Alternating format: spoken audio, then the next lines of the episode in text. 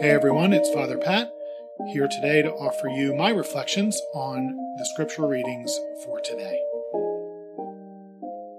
Readings today are from Thursday of the 33rd week in Ordinary Time.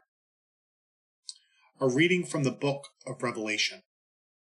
I, John, saw a scroll in the right hand of the one who sat on the throne. It had writing on both sides and was sealed with seven seals. Then I saw a mighty angel who proclaimed in a loud voice, Who is worthy to open the scroll and break its seals? But no one in heaven or on earth or under the earth was able to open the scroll or to examine it. I shed many tears because no one was found worthy to open the scroll or to examine it. One of the elders said to me, Do not weep. The lion of the tribe of Judah, the root of David, has triumphed, enabling him to open the scroll with its seven seals. Then I saw standing in the midst of the throne and the four living creatures and the elders, a lamb that seemed to have been slain. He had seven horns and seven eyes. These are the seven spirits of God sent out into the whole world. He came and received the scroll from the right hand of the one who sat on the throne. When he took it, the four living creatures and the twenty four elders fell down before the Lamb.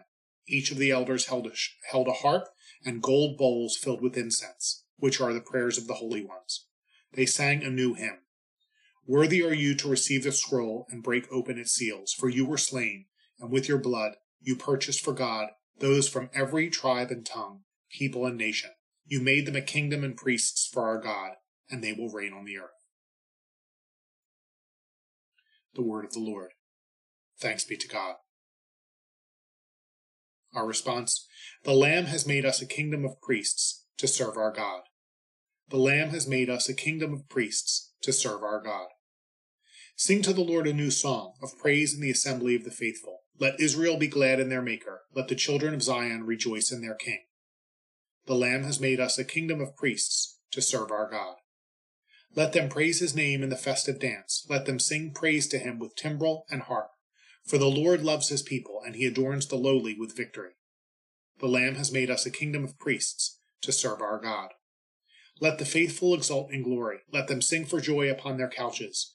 Let the high praises of God be in their throats. This is the glory of all his faithful. Alleluia. The Lamb has made us a kingdom of priests to serve our God. The Lord be with you. A reading from the Holy Gospel according to Luke. Glory to you, O Lord. As Jesus drew near Jerusalem, he saw the city and wept over it, saying, If this day you only knew what makes for peace, but now it is hidden from your eyes. For the days are coming upon you when your enemies will raise a palisade against you. They will encircle you and hem you in on all sides. They will smash you to the ground, and your children within you, and they will not leave one stone upon another within you, because you did not recognize the time of your visitation. The Gospel of the Lord. Praise to you, Lord Jesus Christ. As I get older, I follow U.S. politics more closely. As big elections approach, I find myself scanning polling websites and news sources to monitor which way the winds are blowing with the upcoming vote. I find myself looking forward to election day. Inevitably, in the days and weeks following the election, I feel deflated and discouraged, regardless of the outcome. Our politics has become a bit too much like toxic schoolyard games, way too personally vindictive, with little focus on solutions and lots of focus on what's wrong with the other side congressional offices, governorships, the presidency, judgeships, and government agency positions just bounce back and forth from one party to another. Very little seems to get done, but we spend a whole lot of money just getting these people elected or defeated. It is estimated that we spent $16.7 billion on federal and state elections in 2022. All of it was your money, one way or another. Feel good? It's okay. I already know the answer. Our natural reaction is predictable. We want to check out, stop participating in the process, stop watching the commercials, listening to the rhetoric. Nothing ever changes anyway.